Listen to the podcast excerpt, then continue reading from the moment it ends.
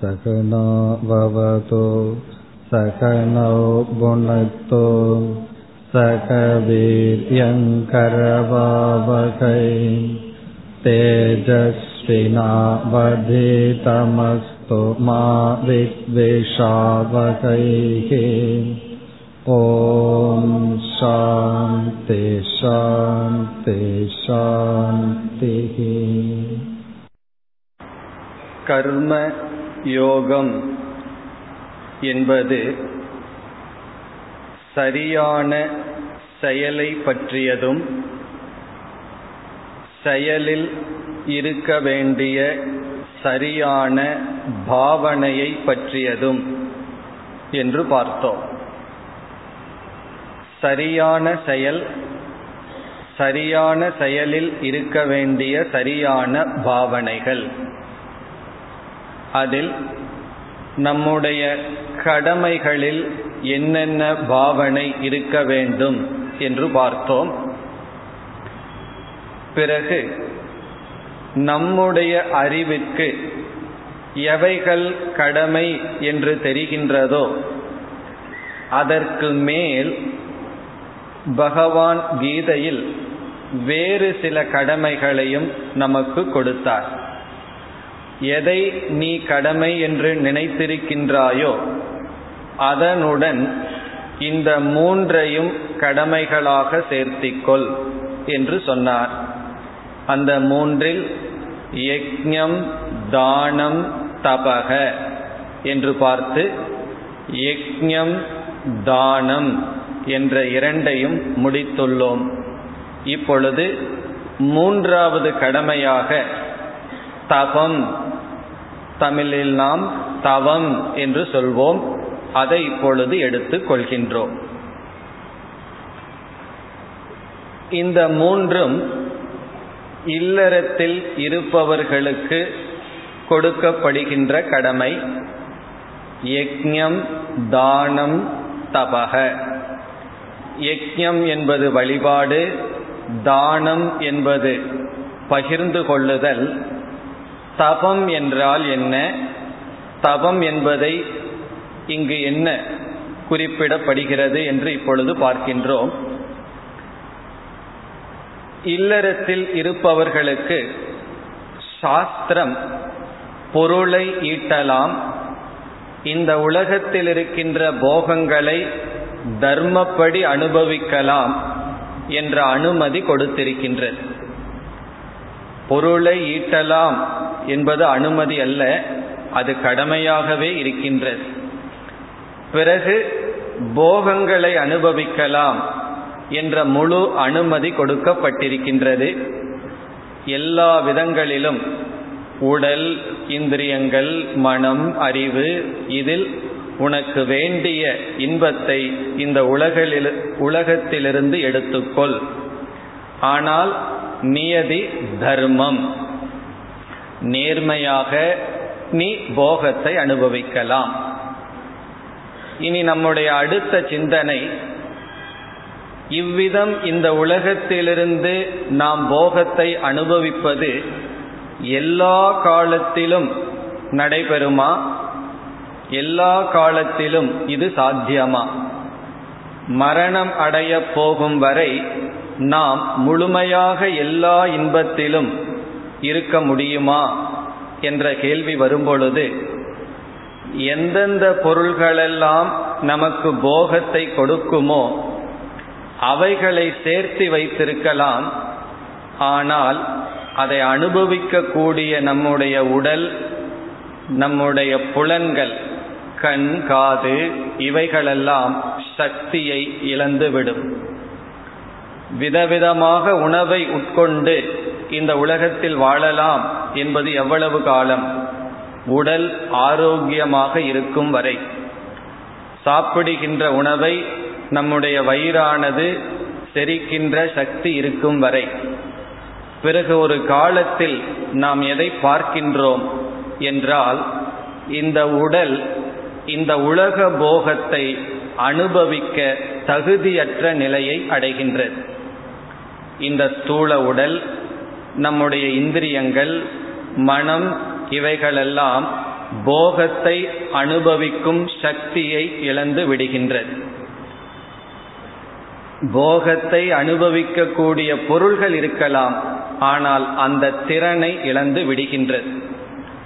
அப்பொழுது நம்முடைய வாழ்க்கை எந்த நிலையை அடையும் என்றால் எந்த இன்பங்களையெல்லாம் கொடுத்து வந்தோமோ அந்த இன்பங்கள் இல்லாமல் உடலுக்கும் மனதிற்கும் கொடுக்கப்படாமல் வாழ்ந்தாக வேண்டிய சூழ்நிலை உருவாகின்றது. ஒருவன் எல்லாவிதமான போகங்களையும் அனுபவித்து கொண்டு திடீரென்று அனைத்து இன்பங்களையும் நிறுத்தினால் அவனால் நிறுத்த முடியாது. நிறுத்துவது என்பது கடினம்.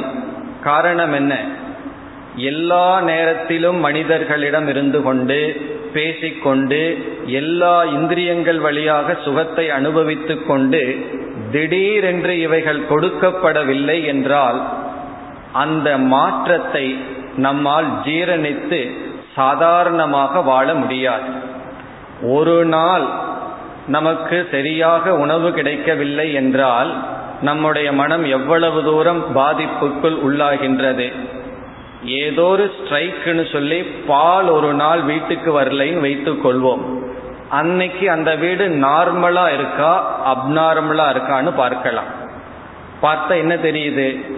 ஏதோ ஒரு பெரிய இடி விழுந்தது போல் அல்லது பூகம் வந்தது போல் நமக்கு ஒரு உணர்வு அந்த வீட்டில். காரணம் என்ன?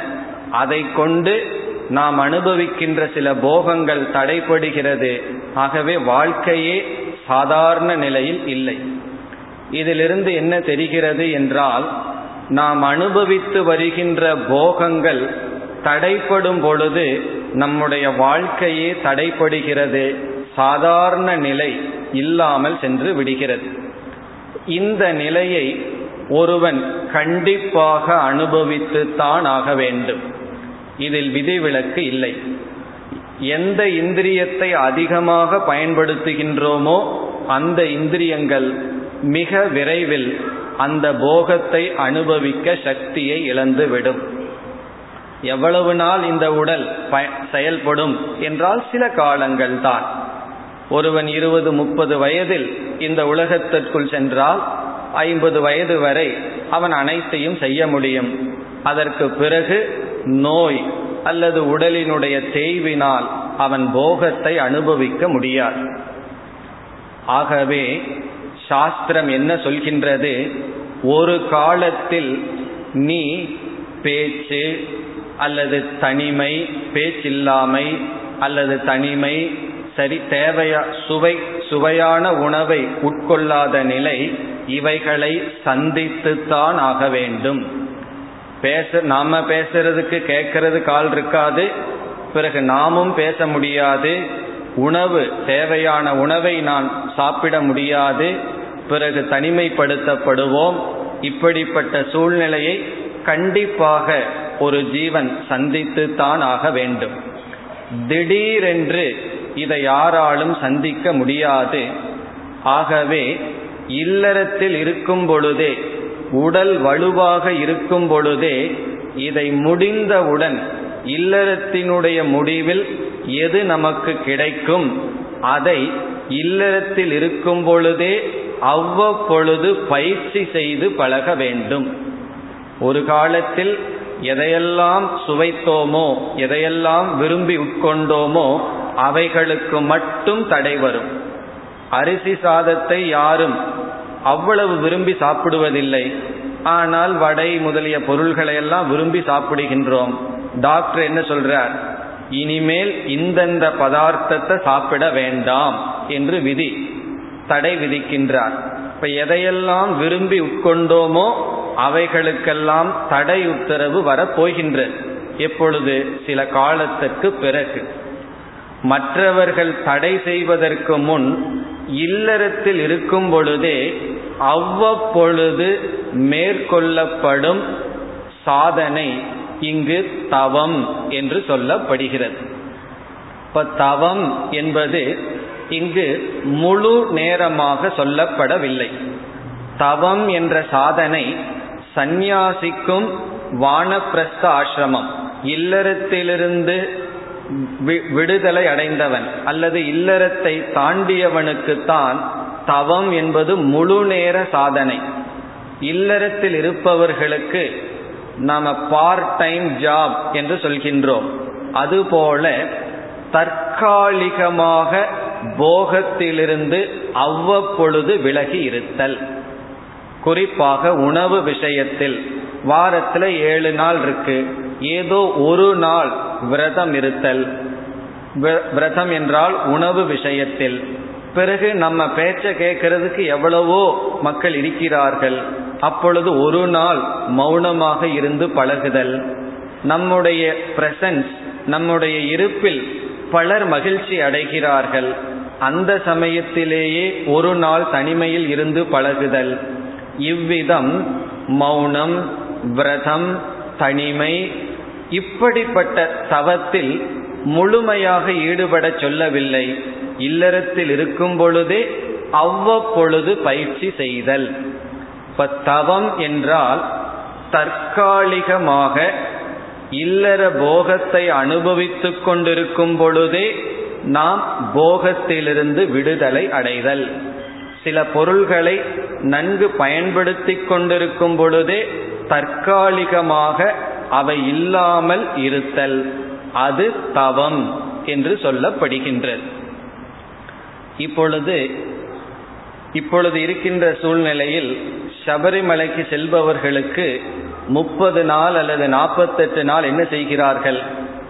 எதை சாதாரண வாழ்க்கையில் பயன்படுத்தி வந்தார்களோ அவைகளையெல்லாம் நிறுத்தி அந்த குறிப்பிட்ட காலத்தில் தவம் செய்கிறார்கள். பிறகு பிறகு மீண்டும் அவர்கள் சாதாரண வாழ்க்கைக்கு வந்து விடுகிறார்கள். இது ஒரு நல்ல அமைப்பு நமக்கு கிடைத்தது.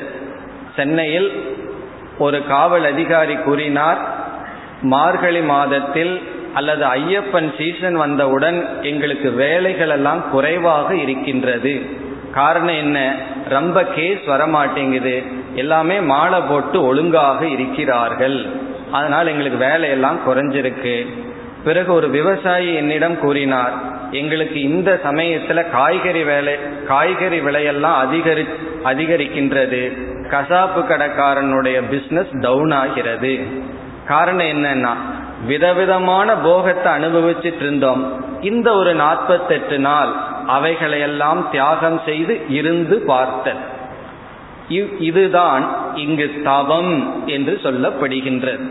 இப்ப தவம் என்றால் நாம் போகத்தை அனுபவிக்கும் சக்தி இருக்கும் பொழுதே இந்த உலகத்தில் இன்பத்தை அனுபவித்துக் கொண்டிருக்கும் சக்தி இருக்கும் பொழுதே அவ்வப்பொழுது அவைகளிலிருந்து விலகி இருத்தல்.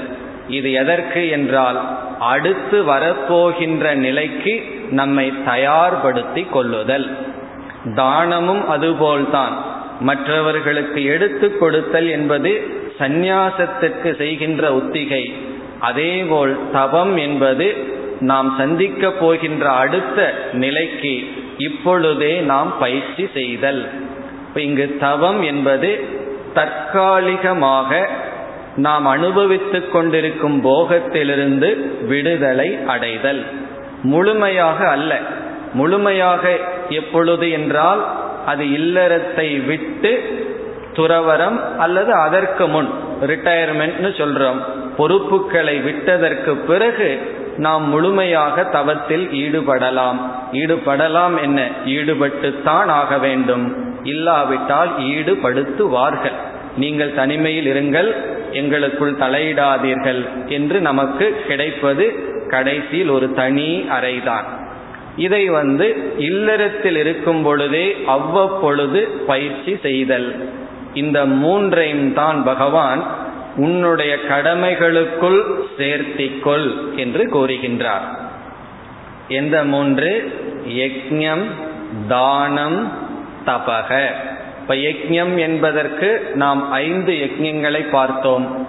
தானம் என்பது நம்மிடம் இருப்பதை பகிர்ந்து கொள்ளுதல். தவம் என்பது அவ்வப்பொழுது நாம் போகங்களிலிருந்து விலகி இருத்தல். போக பொருள்கள் அல்லது போகத்தை அனுபவித்துக் கொண்டிருக்கின்றோம் அதனுடைய நிலை அல்லது அது எங்கு நம்மை கொண்டு விடுகிறது என்றால் நம்மை அடிமையாக்கி விடுகின்றது. எவைகளெல்லாம் ஒரு காலத்தில் நமக்கு லக்ஸுரியாக இருந்ததோ லக்ஸுரி என்றால் ஆடம்பர பொருளாக இருந்ததோ அவைகளெல்லாம் ஒரு காலத்தில் நெசசிட்டி தேவை என்ற கோட்டுக்குள் வந்து விடுகின்றது. நம்ம எத்தனையோ பொருள்களை பயன்படுத்துகின்றோம். ஒருவருடைய வீட்டில் ரெண்டு வால் கிளாக் இருக்கலாம் ரெண்டு கடிகாரம் இருக்கலாம் அல்லது பத்து கடிகாரம் இருக்கலாம். அதில் ஒரு கடிகாரம் வந்து நெசசிட்டி தேவை. மீதி எல்லாம் என்னன்னா லக்ஸுரி லக்ஸுரினா பணம் இருக்கு அழகுக்காக வாங்கி வச்சிருக்கோம். இப்போ எந்தெந்த பொருள்களெல்லாம் லக்ஸுரியா இருக்கோ ஆடம்பரத்துக்கு வச்சிருக்கிறோமோ அது இருந்தாலும் சரி இல்லாட்டியும் சரி நம்மை பாதிக்காது. பத்து கடிகாரத்துல ஒரு கடிகாரம் நின்று போயிட்டா ஒரு கஷ்டமும் இல்லை. ஆனா எந்த பொருள் நெசசிட்டி தேவை என்ற கோட்டுக்குள் இருக்கின்றதோ அவைகள் இல்லை என்றால் நம்முடைய சாதாரண வாழ்க்கை பாதிக்கப்படும். எது ஆன்மீக முன்னேற்றம் என்றால் அனைத்தையும் லக்ஸுரியாக மாற்றுதல். எதுவும் எனக்கு நெசசிட்டி இல்லை. இந்த உடல் மனம் முதல் கொண்டு எல்லாமே ஏதோ எனக்கு மேலே எக்ஸ்ட்ரா இருக்கு. அதனால நான் அனுபவிக்கின்றேன் என்ற சுதந்திரத்தை அடைதல் அதுதான் நம்முடைய லட்சியம். ஆனா இப்பொழுது எல்லா பொருளுக்கும் நாம் அடிமையாக இருக்கின்றோம். இந்த அடிமைத்தனத்தை நீக்குவதுதான் தவம் என்று சொல்லப்படுகின்றது. தவம் என்றால் எந்தெந்த பொருள்களுக்கெல்லாம் நாம் அடிமையாயிருக்கின்றோமோ அந்த பொருள்கள் இல்லாமலேயே சுதந்திரமாக இருந்து பழகுதல். இவ்விதம் பழகுதல் தான் தவம் என்று அழைக்கப்படுகின்றது. இத்துடன் இந்த மூன்று சாதனையுடன் இல்லறத்தில் இருப்பவர்கள் நியதம் கர்ம என்ற தலைப்பில் கடமை என்று நாம் ஒன்றை பார்த்து அதில் ஐந்து பாவனை இருக்க வேண்டும் என்பதை பார்த்து பிறகு அந்த கடமைகளில் இந்த மூன்றும் சேர்ந்திருக்க வேண்டும் என்று பார்த்து முடித்தோம். இனி இந்த கடமைகள் வானப்பிரஸ்த ஆசிரமத்தில் இருப்பவர்களுக்கு என்ன என்று சுருக்கமாக பார்க்கலாம். இல்லறத்தில் இருப்பவர்களுக்கு யஜ்யம் தானம் தபக என்பது நம்முடைய கடமையில சேர்த்தி கொள்ளணும். இல்லறத்திலிருந்து விலகியவர்களுக்கு பொறுப்பிலிருந்து விலகியவர்களுக்கு என்ன கடமை என்றால் இந்த தவம் என்று பார்த்தோமே அது பார்ட் டைம் ஜாபாக இருக்கக்கூடாது. ஃபுல் டைம் ஜாப் அதுவே நம்முடைய வாழ்க்கையாக மாற வேண்டும். அதுவே நம்முடைய வாழ்க்கை தான் ரிட்டையர் ஆனவங்க என்ன செய்ய வேண்டும் என்றால் அதாவது இல்லறத்திலிருந்து இல்லற கடமையை முடித்தவர்கள் என்ன செய்ய வேண்டும் என்று ஒரு முறை கேட்கும் பொழுது ஒருவர் பதில் கூறினார் யாருக்கு கடமையை முடிப்பதற்கு ஆசை இருக்கின்றது? கடமையை நாங்கள் முடிக்க விரும்பவில்லை. ஆவி போனாலும் சாவியை சாவியை விடமாட்டேன் என்று சொல்வார்கள். என் ஆவியே கொடுப்பனே தவிர என் கையில் இருக்கிற சாவியை கொடுக்க மாட்டேன்.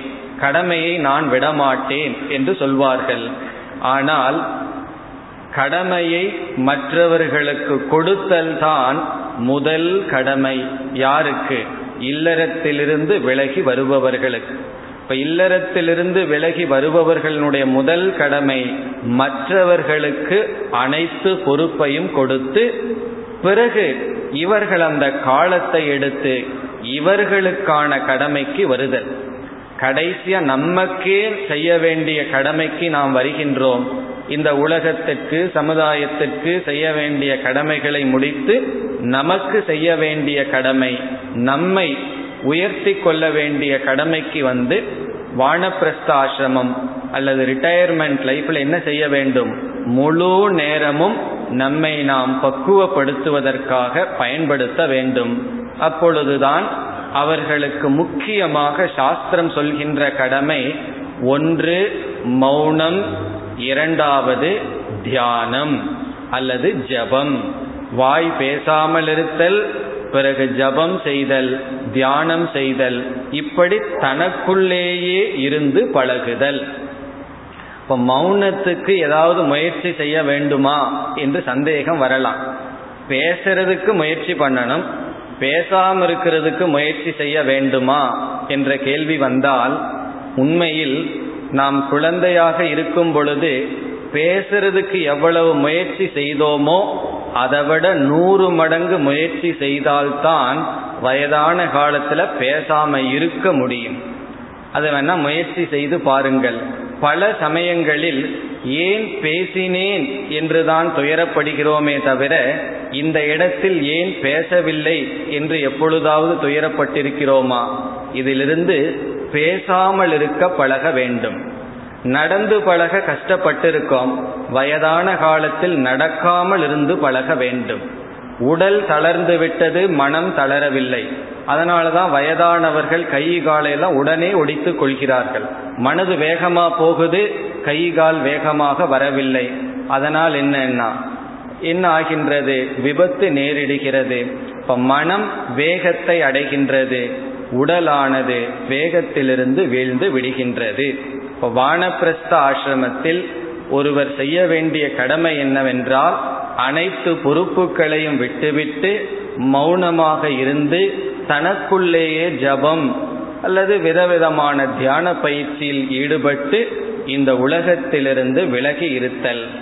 இது வானப்பிரஸ்த ஆசிரமத்தில் இருப்பவர்களுடைய கடமை.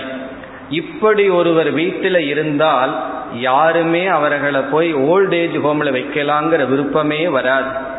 ஏன் அப்படி விருப்பம் வருகிறதுனா வீட்டில் இருந்துட்டு யார் வந்தா யார் போனா நீ என்னிடத்துல என்ன செய்யறங்கிறது சொல்ல வேண்டும் என்று அவர்களுடைய கடமைகள் செயல்களில் தடையிடும் பொழுதுதான் வீட்டில் இருப்ப இருக்கின்ற இளைஞர்களுக்கும் பெரியவர்களுக்கும் மனஸ்தாபம் அல்லது சங்கடம் வருகின்றது.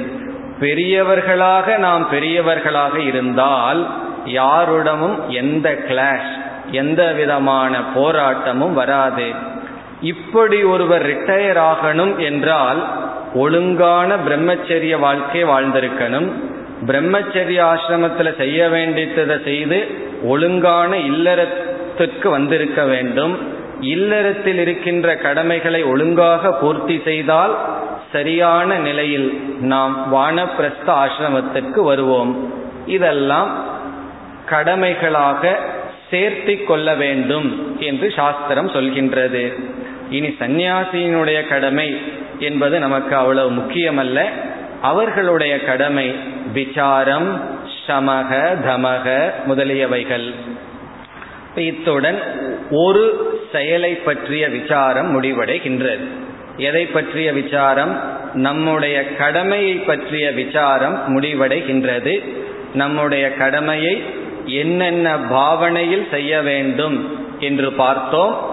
எது நமக்கு கடமையாக தெரிகிறதோ அதோடு எவைகளையும் சேர்த்து கொள்ள வேண்டும் என்பதையும் பார்த்தோம். இனி அடுத்த விதமான செயலுக்கு வருகின்றோம். அந்த செயலை சாஸ்திரமானது காமிய கர்ம என்று அழைக்கின்றது. முதலில் நாம் பார்த்தது நியதம் கர்ம நம்முடைய கடமைகள். அதுதான் இவ்வளவு நேரம் நாம் பார்த்தது. இனி பார்ப்பது காமிய கர்ம. காமிய கர்ம என்றால் எந்தெந்த செயல்கள் நம்மிடமிருந்து வெளிப்படுகிறது அது கடமையாக இல்லை. வெறும் இன்பத்திற்காக செய்யப்படுகின்ற செயல்கள். ஒரு மணி நேரம் டெலிவிஷன் பார்க்கிறதுங்கிறது கடமையாக இல்லை. அது இன்பத்துக்காக சுகத்துக்காக செய்யப்படுகின்ற செயல்கள்.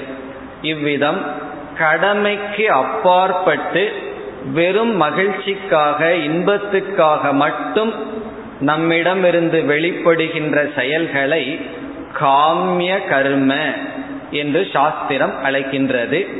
இந்த காமிய கர்மத்தில் என்னென்ன பாவனைகள் இருக்க வேண்டும் என்று இப்பொழுது பார்க்கின்றோம். இப்ப நம்ம முதல்ல நம்முடைய கடமைகளில் என்னென்ன பாவனை இருக்க வேண்டும் என்று பார்த்து எவைகளை கடமையாக சேர்த்தி கொள்ள வேண்டும்னு பார்த்தோம். இப்பொழுது இரண்டாவதாக கடமைகள் அல்ல இன்பத்துக்காக மகிழ்ச்சிக்காக செய்யப்படுகின்ற செயல்களில் என்னென்ன பாவனை இருக்க வேண்டும்? அதில் முதல் பாவனை நாம் ஏற்கனவே பார்த்தது இன்பத்திற்காக நம்மிடமிருந்து வருகின்ற செயல்கள் தர்மத்தின் மூலமாகத்தான் இருக்க வேண்டும். அது ஏற்கனவே பார்த்த கருத்து. எந்த இன்பத்தையும் அனுபவிக்க சாஸ்திரம் முழு உரிமை கொடுக்கின்றது?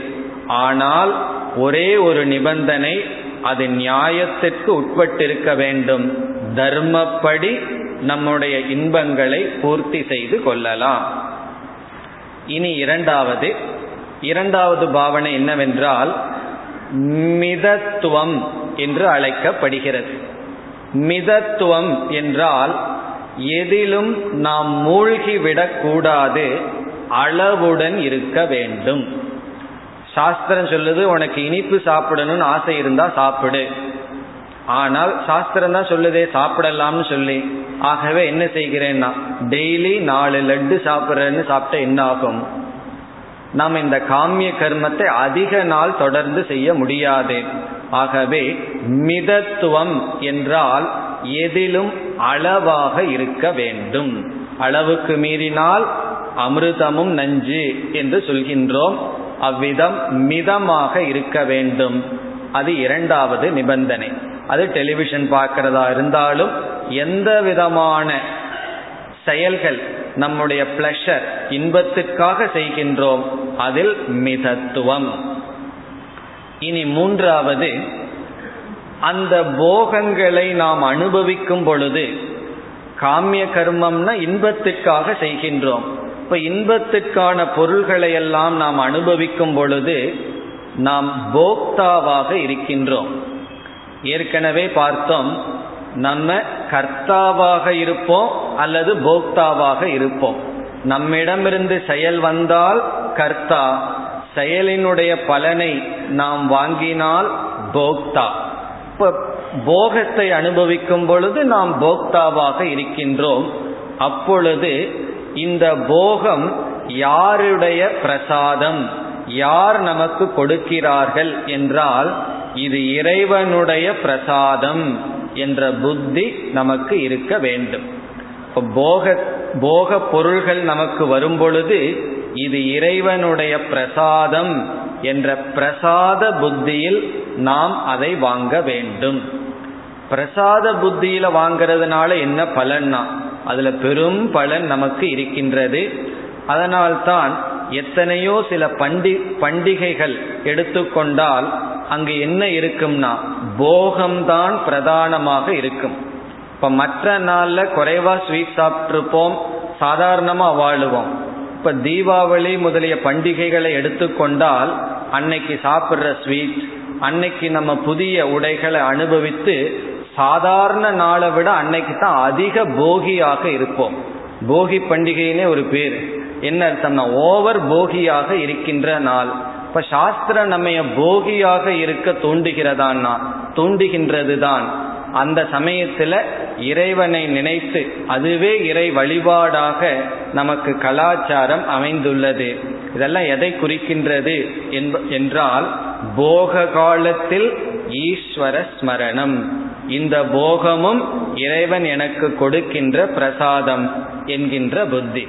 இப்ப காமிய கர்மமாக இருந்தாலும் நாம் அனுபவிக்கும் பொழுது இறைவனை நினைத்து அனுபவிக்க வேண்டும். பிறகு இதுல இனி அடுத்தது என்னவென்றால் நமக்கு நம் வாழ்க்கைக்கு தேவையான பொருள்களை நாம் மற்றவர்களிடம் பகிர்ந்து கொள்வது கடினம். ஏன்னா நம்ம வயிறே காலியா இருக்கும்போது அதை இனியொருவருக்கு கொடுத்துட்டு அரை வயிறு சாப்பிட்றதுங்கிறது அது மிக உயர்ந்த நிலை. அந்த நிலைக்கு நம்ம ஆரம்பத்தில் உயர மாட்டோம். இப்போ வாழ்க்கைக்கு தேவையான பொருளை அனு தேவையான பொருளை சேகரிக்கும் பொழுது நாம் தானம் அல்லது ஷேரிங் என்பதை பற்றி சொல்வதில்லை. வாழ்க்கைக்கு தேவையான பொருள் இருக்கின்றது இன்பத்திற்காக என்று பொருள்கள் வரும் பொழுது அங்கு நாம் மற்றவர்களுக்கு பகிர்ந்து பிறகு நாம் போகத்தை எடுத்து கொள்ள வேண்டும். அது பணமாகலாம் வேறு எந்த பொருளாகலாம். இப்ப இந்த இடத்திலும் தானம் என்பதை சாஸ்திரம் வலியுறுத்துகின்றது. நமக்கு கிடைத்ததை மற்றவர்களுக்கு பகிர்ந்து கொடுத்து அதை நாம் சேர்ந்து அனுபவித்தல். இனி அடுத்தது என்னவென்றால் இந்த காமிய கர்மத்தை மெதுவாக படிப்படியாக குறைத்து பழக வேண்டும். மெதுவாக என்று சொல்கின்றோம். மெதுவாகன்னா ஒரு பத்து வருஷம் இருபது வருஷத்துக்கு அப்புறமானா இருக்கலாம். மெதுவாக மெதுவாக குறைத்து காரணம் என்ன? வானப்பிரஸ்த ஆசிரமத்துக்கு வரும்பொழுது வானப்பிரஸ்த ஆசிரமம்னு சொல்ல வேண்டியதில்லை இந்த உடலானது போகத்தை அனுபவிக்கின்ற சக்தியை இழப்பதற்கு முன் போகத்தை அனுபவிக்க வேண்டும் என்ற ஆசை இழக்கப்பட வேண்டும். இந்த உடல் போகத்தை அனுபவிக்க வேண்டும்ங்கிற போகத்தை அனுபவிக்கின்ற தகுதியை இழப்பதற்கு முன் மனம் இந்த போகத்தை அனுபவிக்க வேண்டும் என்ற ஆசை மனதிலிருந்து நீங்கி அதை நாம் இழக்க வேண்டும். அதை நாம் கவனமாக செய்ய வேண்டும்.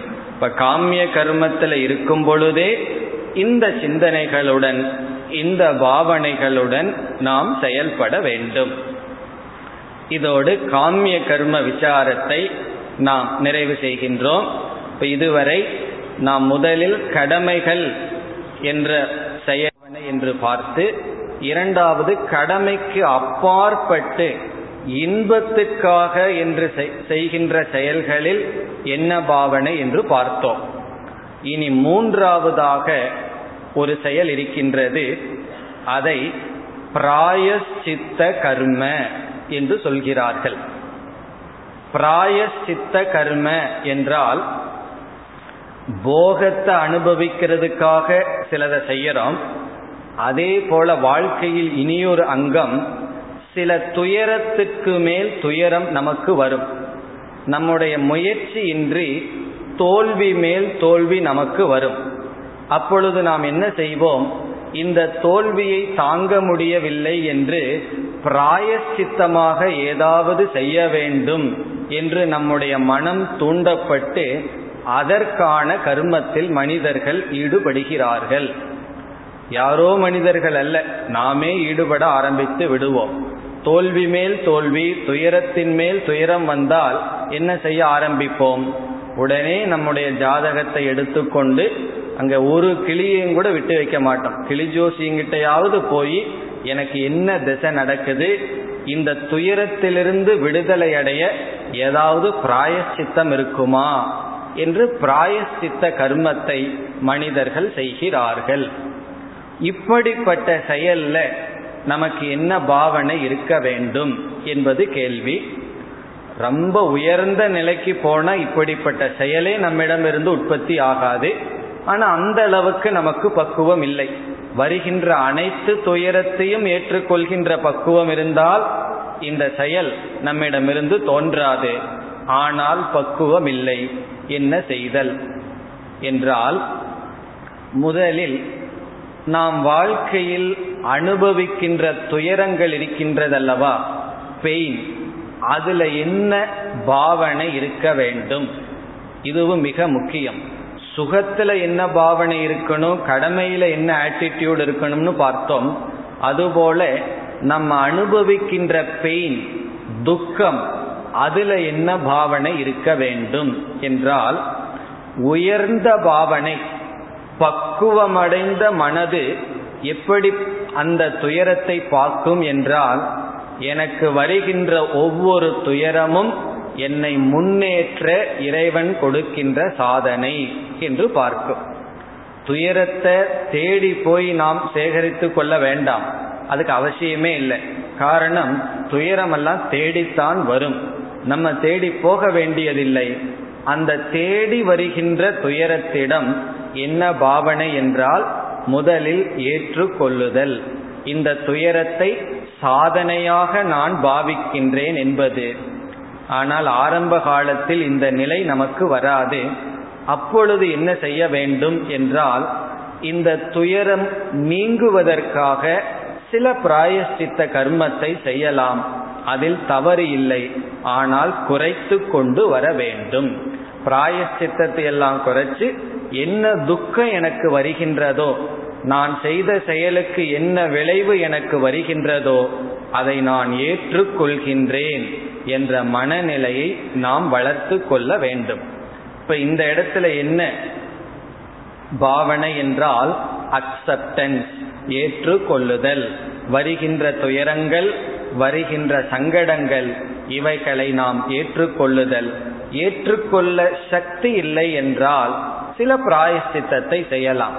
எந்த பிராயஷ்சித்தத்தை எடுத்துக்கொண்டாலும் அதுல ஏதாவது ஒரு தானம் மற்றவர்களுக்கு இதை செய் இந்த பூஜையை செய் என்றெல்லாம் சொல்வார்கள். அது சரியா தவறா எந்த அளவுக்கு மற்றவர்களுக்கு தெரிகிறது என்பதை பற்றியெல்லாம் இங்கு நாம் விசாரிக்கவில்லை. ஆனால் இப்படிப்பட்ட செயல்களை செய்கிறார்கள். சாஸ்திரம் இப்படிப்பட்ட பிராயசித்தத்தை பேசுகிறது. கர்ம யோகி என்ன செய்ய வேண்டும் என்றால் சிறு சிறு துயரத்துக்கெல்லாம் பிராயசித்தத்தை தேடக்கூடாது. கொஞ்சம் தலைவலிக்குதுன்னா உடனே பிராயசித்தம் என்ன என்று தேடிக்கொண்டு செல்லக்கூடாது. அவைகளை சகித்து பழக வேண்டும் ஏற்று கொள்ள வேண்டும். ஒவ்வொரு துயரமும் என்னை பக்குவப்படுத்த இறைவன் கொடுத்த சாதனை. இது உயர்ந்த நிலை. இதற்கு முயற்சி செய்ய வேண்டும். இதை நாளையிலிருந்து செய்யுங்கள் என்று சொல்லவில்லை. செய்ய முயற்சி செய்ய வேண்டும். அப்படி முயற்சி செய்யும் வரை ஏதோ ஒரு பிராயசித்தத்தை நாம் செய்து கொண்டு இருக்கலாம். இருங்கள் என்று சொல்லவில்லை. இருக்கலாம் தவிர்க்க முடியாவிட்டால். இது வந்து பிராயசித்த கர்மத்தை குறித்த பாவனை. இதுவரைக்கும் என்னென்ன பார்த்திருக்கோம்?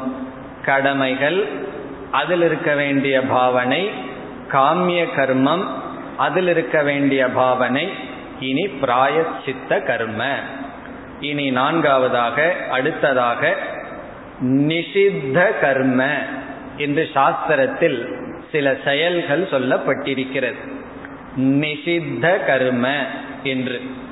நிஷித்தம் என்றால் செய்யக்கூடாது என்று விளக்கிய செயல்கள். சில செயல்களை எல்லாம் சாஸ்திரம் சொல்லி இது செய்யக்கூடாது என்று காம்ப்ரமைஸ் பண்ணாம கொஞ்சம் செஞ்சுக்கலாம் பாதி செஞ்சுக்கலாம் அல்லது பகவானுக்காகன்னு நினைச்சு செஞ்சுக்கலாம் எல்லாம் சொல்லாம செய்யவே கூடாது என்று சாஸ்திரத்தில் நிஷேதம் நீக்கப்பட்ட சில செயல்கள் இருக்கின்றது. சுராம் ந பிபே மதுவை அருந்தாதே. இது என்ன கர்மன்னா? நிஷித்த கர்ம. இல்ல நான் இந்த செயலை செய்துட்டு பகவானுக்கு அர்ப்பணம் பண்றேன். அல்லது இந்த போகத்தை அனுபவிக்கும் பொழுது ஈஸ்வர பிரசாதமா செய்யறேன் என்பதெல்லாம் இந்த இடத்துல பயன்படுத்த கூடாது. இப்ப போகத்தை அனுபவிக்கிறதுக்கு சாஸ்திர அனுமதி கொடுக்கின்றது. இது போன்ற சில போகங்களை எல்லாம் சொல்லி நிஷேதம் செய்துள்ளது. அதை முற்றிலும் நாம் தவிர்க்க வேண்டும். அங்க ஈஸ்வர பிரசாதமா பண்ற என்ற பேச்சுக்கெல்லாம் இடமில்லை. இப்ப நிஷித்த கர்ம என்றால் சாஸ்திரத்தில் நீக்கப்பட்ட செயல்கள் அவைகளை நாம் நீக்க வேண்டும். அவைகளில் நாம் ஈடுபடக்கூடாது. அப்படி செய்தால் அதனுடைய பலன் பாபம். பாபத்தினுடைய பலன் துயரம். துயரத்தினுடைய பலன் என்னன்னு கேட்க வேண்டாம். துயரம்தான் பலம். துயரம் என்பது வாழ்க்கையில் அனுபவிக்கின்ற சங்கடங்கள். இப்ப நிஷித்த கர்மத்தை அறவே நீக்க வேண்டும். இந்த நிஷித்த கர்மத்தில் நிஷித்த பாவனைகளும் சில அடங்குகின்றன. நிஷித்த கர்மம்னா செய்யக்கூடாத செயல்கள். நிஷித்த பாவனை என்றால் நம்மிடம் இருக்கக்கூடாத மனநிலைகள். எவைகள்? கோபம் பொறாமை மற்றவர்களை நாம் நிந்தித்தல் அல்லது குறை பேசுதல். இப்படிப்பட்ட வேல்யூன்னு ஒன்று நம்ம பார்த்தோம். நற்பண்புகள் இதெல்லாம் தீய குணங்கள். அந்த தீய குணங்களும் தீய செயல்களும் நம்மிடமிருந்து நீக்கப்பட வேண்டும். அதுவும் கஷ்டமா இருக்குன்னா என்ன சொல்லி ஆக வேண்டியது இருக்கு? கொஞ்சம் கொஞ்சமாக முயற்சி செய்து நீக்குதல். அதுவும் கர்மயோகத்தில் அங்கம் ஆகின்றது. இப்ப இவ்விதம் நாம் ஆரம்பத்தில் பார்த்தது கர்மயோகம் என்பது செயலை பற்றியதும் செயல் செய்யும் பொழுது நமக்கு இருக்க வேண்டிய பாவனை பற்றியதும் செயலினுடைய பலனை வாங்கும் பொழுது நமக்கு இருக்க வேண்டிய பாவனையை பற்றியதும் என்று பார்த்தோம். இதுதான் கர்ம யோகம் இதில் முதலில் நாம் செயலாக எடுத்துக்கொண்டது கடமைகள். பிறகு காமிய கர்ம பிராயசித்த கர்ம நிஷித்த கர்ம என்ற செயல்களை எடுத்துக்கொண்டு ஒவ்வொன்றிலும் என்னென்ன பாவனைகள் இருக்க வேண்டும் என்று பார்த்தோம். அதுல முக்கியமாக நாம் பார்த்தது கடமைகளில் இருக்க வேண்டிய அந்த ஐந்து பாவனைகள். இனி அடுத்ததாக கர்மயோகம் என்கின்ற சாதனைக்கும் கர்மத்திற்கும் உள்ள ஒற்றுமை வேற்றுமை என்ன என்று இப்பொழுது பார்க்கின்றோம். அதாவது இப்பொழுது கர்மயோகம்னா என்ன என்று ஓரளவுக்கு நமக்கு ஞானம் வந்துள் வந்திருக்கின்றது. இந்த கர்மயோகத்திற்கும் கர்மயோகப்படி வாழாத ஒருவன் இருந்தால் அதை வெறும் கர்மம் என்று சொல்லலாம். இந்த இரண்டுக்கும் உள்ள ஒற்றுமை வேற்றுமை என்ன? என்று இப்பொழுது பார்த்தால் மீண்டும் இந்த கர்மயோகத்தினுடைய தன்மை அல்லது பெருமை நமக்கு விளங்கும். இதில் ஒன்று என்னவென்றால் இதில் முதல் வேற்றுமை. முதல் வேற்றுமை எந்த இரண்டுக்கும் கர்மத்தை கர்ம யோகமாக செய்வதற்கும் கர்மத்தை கர்மமா செய்வதற்கும். இங்க சொன்ன பாவனைகளெல்லாம் இல்லாமல் செயல் செய்வதற்கும் நாம் இங்கு சிந்தித்தபடி செயல் செய்வதற்கும் உள்ள வேற்றுமை என்ன என்றால் கீதையில் பகவான் மூன்று வேற்றுமையை கூறி இருக்கின்றார். அதில் முதல் வேற்றுமை என்னவென்றால் கர்மத்தில் தோல்வி என்பது வர அதிக வாய்ப்பு இருக்கின்றது. நம்ம கர்ம யோகம்ங்கிற பாவனையில செய்யவில்லை என்றால் கண்டிப்பாக தோல்வியை நாம் சந்தித்தாக வேண்டும் என்ற நியதி இல்லை. தோல்வியை சந்திக்க வாய்ப்பு இருக்கின்றது அதிக வாய்ப்பு இருக்கிறது என்று சொல்லலாம். ஆனால் பகவான் உறுதியாக சொல்கின்றார் கர்ம யோகத்தில் தோல்வி என்பதே கிடையாது. ஹண்ட்ரட் பர்சன்ட் கேரண்டி எதுலினா கர்ம யோகத்தில் ஆனா கர்மத்துல வந்து கேரண்டி கிடையாது. கர்ம யோகத்தில் தோல்வி என்பதே கிடையாது. அது எப்படி என்றால் நம்ம கடமையை பற்றி பார்க்கும் பொழுது பார்த்தோம் நம்முடைய கடமையை செய்வதோடு வெற்றியை அடைந்தேன் என்ற பாவனை இருக்க வேண்டும்னு பார்த்தோம். கடமையை முழுமையாக செய்ததற்கு பிறகு வருகின்ற விளைவை பொறுத்து வெற்றி தோல்வியை நாம் நிர்ணயம் செய்யக்கூடாதுன்னு பார்த்தோம். ஒரு கர்மயோகியானவன் கடமையை நன்கு செய்கிறான். நன்கு செய்துவிட்டால் அதோடு வெற்றி. ஒரு டாக்டர் வந்து ஆபரேஷன் பண்றார். அவர் ஒழுங்கா செய்துட்டார்னா அதுலேயே வெற்றி. இவருடைய ஆபரேஷன் சக்சஸ் ஆயிருக்கலாம். பேஷண்ட் வந்து பரியல் கிரவுண்டுக்கு போயிருக்கலாம். சுடுகாட்டுக்கு போயிருக்கலாம். ஆனாலும் இவருடைய கடமை வெற்றி தான் காரணம் என்ன? இவர் பேஷண்ட் பிழைச்சாதான் என்னுடைய கடமையை செய்துள்ளேன். அவர் இறந்து விட்டால் என்னுடைய கடமையை செய்யவில்லை என்று நிச்சயம் செய்வதில்லை செய்யவும் கூடாது. பிறகு வெற்றி தோல்வி என்பது கர்ம யோகியாக இல்லாதவன் வெளியே பார்க்கின்றான். கர்ம யோகி தன்னிடத்தில் பார்க்கின்றான். தன்னுடைய கடமையை செய்ய தவறினால் தோல்வி செய்ய தவறினால் தோல்வி. எப்பொழுது ஒருவர் வேலை செய்யறார் கடமையை செய்யல ஆனா பணம் வந்துருது. அப்பொழுது தோல்விதான். பணம் வந்தாச்சே வெற்றிய. நான் வேலை செய்யலிங்கிறது அவருக்கு தெரியல அது தெரியாம பணம் கொடுத்துட்டாரு வெற்றி தானேன்னா அது தோல்விதான். நம்ம கடமையை நல்லா செய்யறோம் அதற்கான ஊதியம் வரவில்லை கடமையில் வெற்றியை அடைந்தோம்.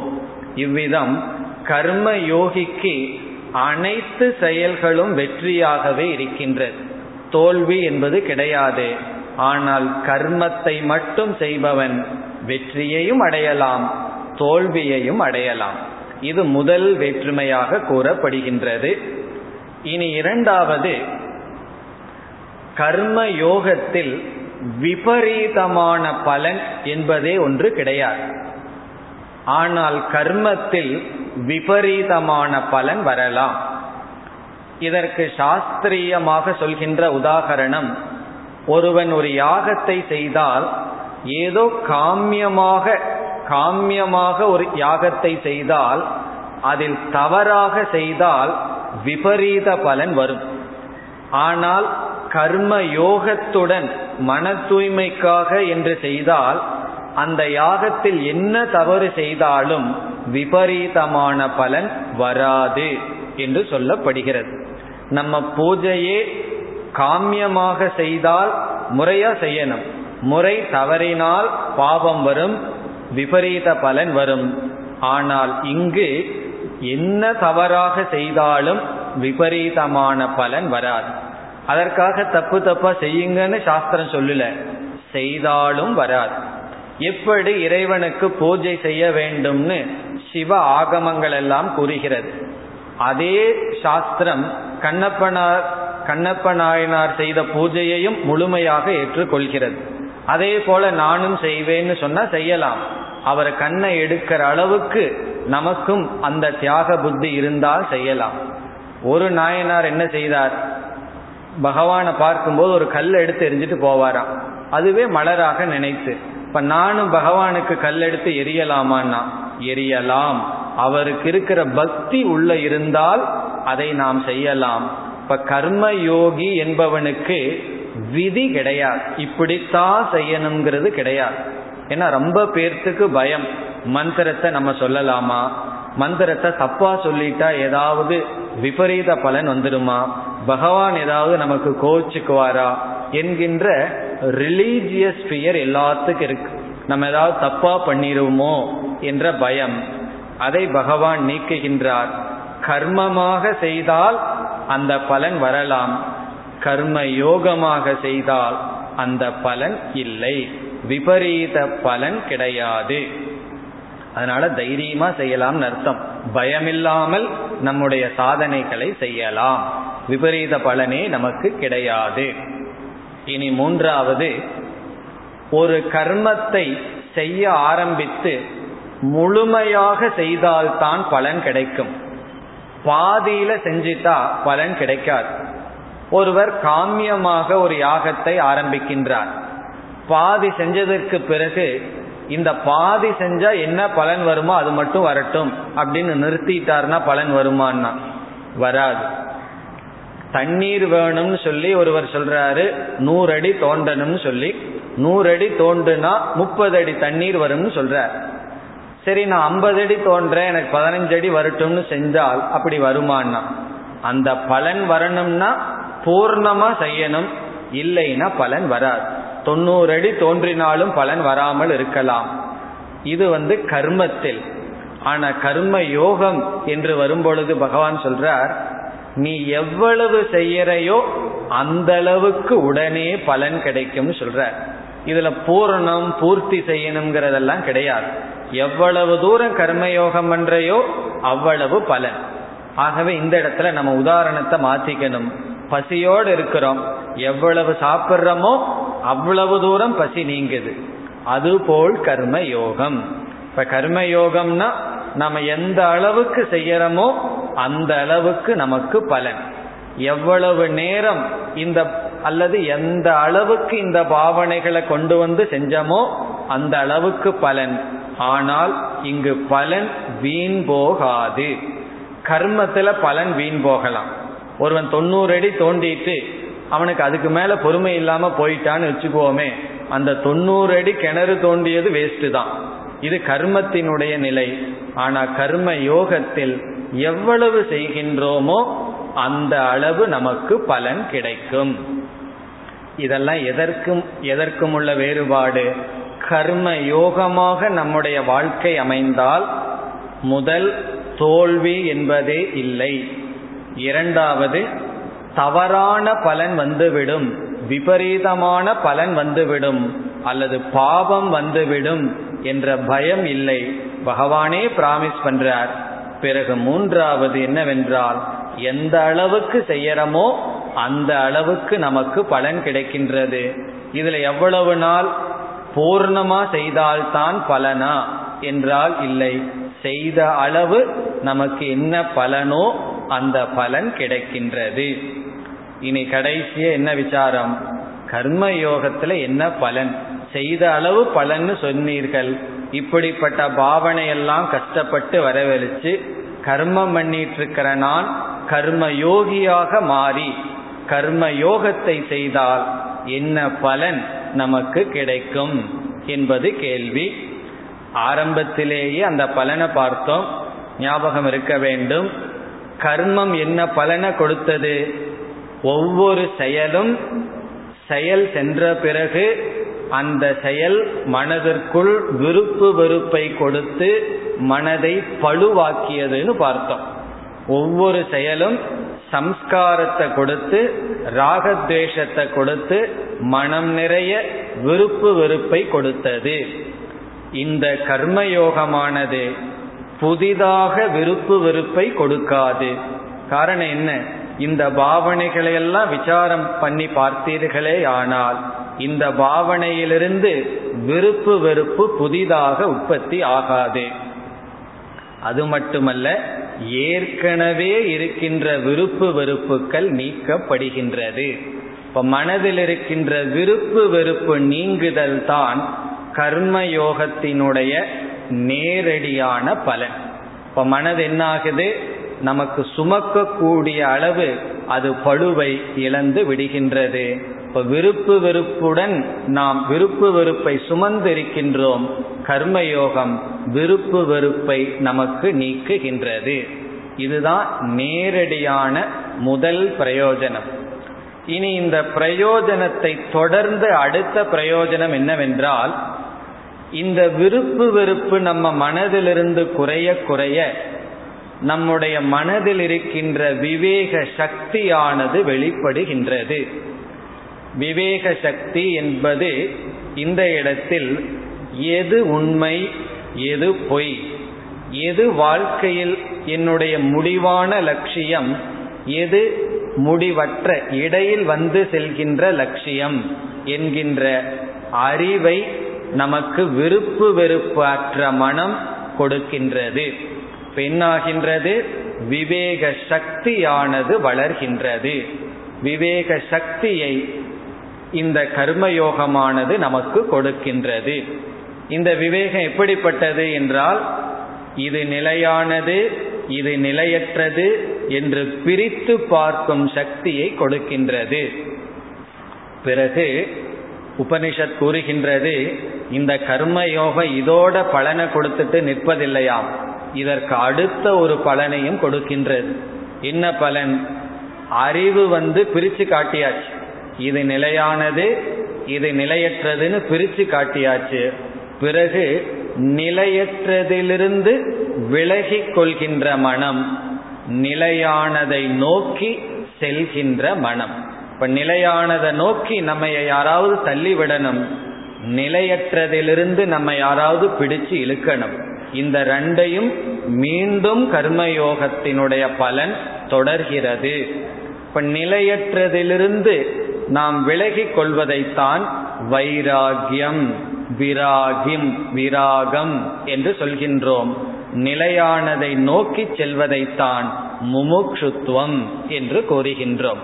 முமுக்ஷுத்துவம் என்றால் நிலையான பொருளை அடைய வேண்டும் என்கின்ற ஆசை. இப்ப கர்மயோகத்தினுடைய பலன் இச்சா சக்தியானது பூர்த்தி அடைகின்றது. முன்ன என்ன பார்த்தோம்? ஆசைய பூர்த்தி செய்யற சாதனம் கர்மம்னு பார்த்தோம். பிறகு இந்த கர்ம ஆசைய பூர்த்தி செய்யறதோட நிற்காமல் ஒரு ஆசையை நிறைவேற்றுவதற்காக கர்மம் செய்து அந்த செயலின் பொழுது பல ஆசைகளை உற்பத்தி செய்கிறதுன்னு பார்த்தோம். கர்ம யோகமும் ஒரு புதிய ஆசையை நமக்குள் உற்பத்தி செய்கிறது. என்ன ஆசைனா அந்த நிலையான பொருளை அடைய வேண்டும். என்கின்ற விருப்பத்தை உற்பத்தி செய்கிறது. இல்லை எனக்கு விருப்பம் ஏற்கனவே இருக்கிறது என்றால் அந்த விருப்பத்தை வளர்க்கின்றது. அந்த விருப்பம் நம்முடைய முதல் விருப்பமாக மாற்றப்படுகிறது. எல்லாத்துக்கும் பகவான அடையணும். அந்த நித்தியமான பொருளை அடையணும்னு ஆசை இருக்கு. ஆனா அந்த ஆசையினுடைய லிஸ்ட்ல எந்த இடத்துல இருக்குன்னா லாஸ்ட்ல போட்டு வச்சிருக்கோம். காரணம் என்ன? பகவான் வந்து வெயிட் பண்ணுவார். மற்ற ஆசைகளை எல்லாம் முதல்ல முடிச்சுக்குவோம். கடைசியில பகவான் அடையலாம் என்று. இப்பொழுது அந்த ஆசையில் பரிமாற்றம் வருகின்றது. அந்த ஆசை முதலில் நிற்கின்றது. என்ன ஆசைனா இறைவனை அடைய வேண்டும். நித்தியமான பொருளை அடைய வேண்டும் என்கின்ற ஆசை முன் நிற்கின்றது. இப்ப இப்படிப்பட்ட மாற்றம் நமக்குள் நிகழ்கின்றது. விருப்பு வெறுப்புடன் கூடிய இருந்த நம்முடைய மனம் விருப்பு வெறுப்பு நீங்கி அதன் விளைவாக அறிவு வந்து அறிவானது இது நிலையானது நிலையற்றது என்று காட்டி நிலையற்றதிலிருந்து சற்று மனம் நம்மிடம் வந்து அந்த மனதை நிலையானதை நோக்கி நாம் பயணத்தை மேற்கொள்கின்றோம். அந்த பயணத்தை மேற்கொள்ள ஆரம்பிக்கும் பொழுதுதான் நாம் தத்துவத்திற்குள் செல்கின்றோம். இப்ப இந்த கர்மயோகம் என்ன செய்கின்றது என்றால் போகியாக ரோகியாக துக்கியாக இருந்த ஒருவனை எடுத்து பண்படுத்தி புடப்படுத்தி நம்மை தத்துவ வாழ்க்கைக்கு பயணம் செய்ய உதவி செய்து பிறகு அந்த பகவானை அடையிற வரைக்கும் இந்த புண்ணியம் நம்மை தொடர்ந்து நமக்கு அந்த லட்சியத்தை அடைய உதவி செய்கின்றது. இதுதான் கர்மயோகத்தினுடைய பலன். இப்ப எத்தனையோ சாதனைகள் ஒரு சாதகனால் செய்யப்பட வேண்டும். அதில் எல்லா சாதனைகளிலும் முதல் சாதனையாக முதல் படியாக செய்யப்பட வேண்டியது கர்ம யோகம் தியானம் மற்றது சாஸ்திர விசாரம் இதெல்லாம் நம்ம செய்கின்றோம். ஆனால் முதல் படி கர்மயோகம். இந்த கர்மயோகத்தினுடைய பலன் கடைசி படி வரை தொடர்கிறது என்று பெரியவர்கள் வேதத்தை விசாரம் செய்து பொருள் சொல்லும் பொழுது கூறுகிறார்கள் நீ ஆரம்ப காலத்துல செய்யற தர்மந்தான் உன்னை கடைசி வரை காக்கிறது. தர்மோ ரக்ஷதி ரக்ஷிதக என்பது ஒரு வாக்கு. நீ காப்பாற்றப்பட்ட தர்மம் உன்னை காப்பாற்றுகின்றது. இப்ப தர்மத்தை விட்டுட்டு நாம் பயணத்தை மேற்கொள்ள முடியாது. அப்படியே மேற்கொண்டாலும் நமக்கு துணை வருபவர் யாரும் இல்லை. ஆகவே தர்மத்தில் வாழ்க்கையை துவங்கி இறுதியான லட்சியம் அடைய முதல் படி கர்மயோகம் என்பதுடன் இந்த கர்மயோகம் என்கின்ற சிந்தனையை நாம் நிறைவு செய்கின்றோம். ॐ पूर्णमधपूर्णमिधं पूर्णात्पूर्णमुदच्छते पूर्णस्य पूर्णमादाय पूर्णमेवावशिष्यते ॐ शान्ति शान्ति शान्तिः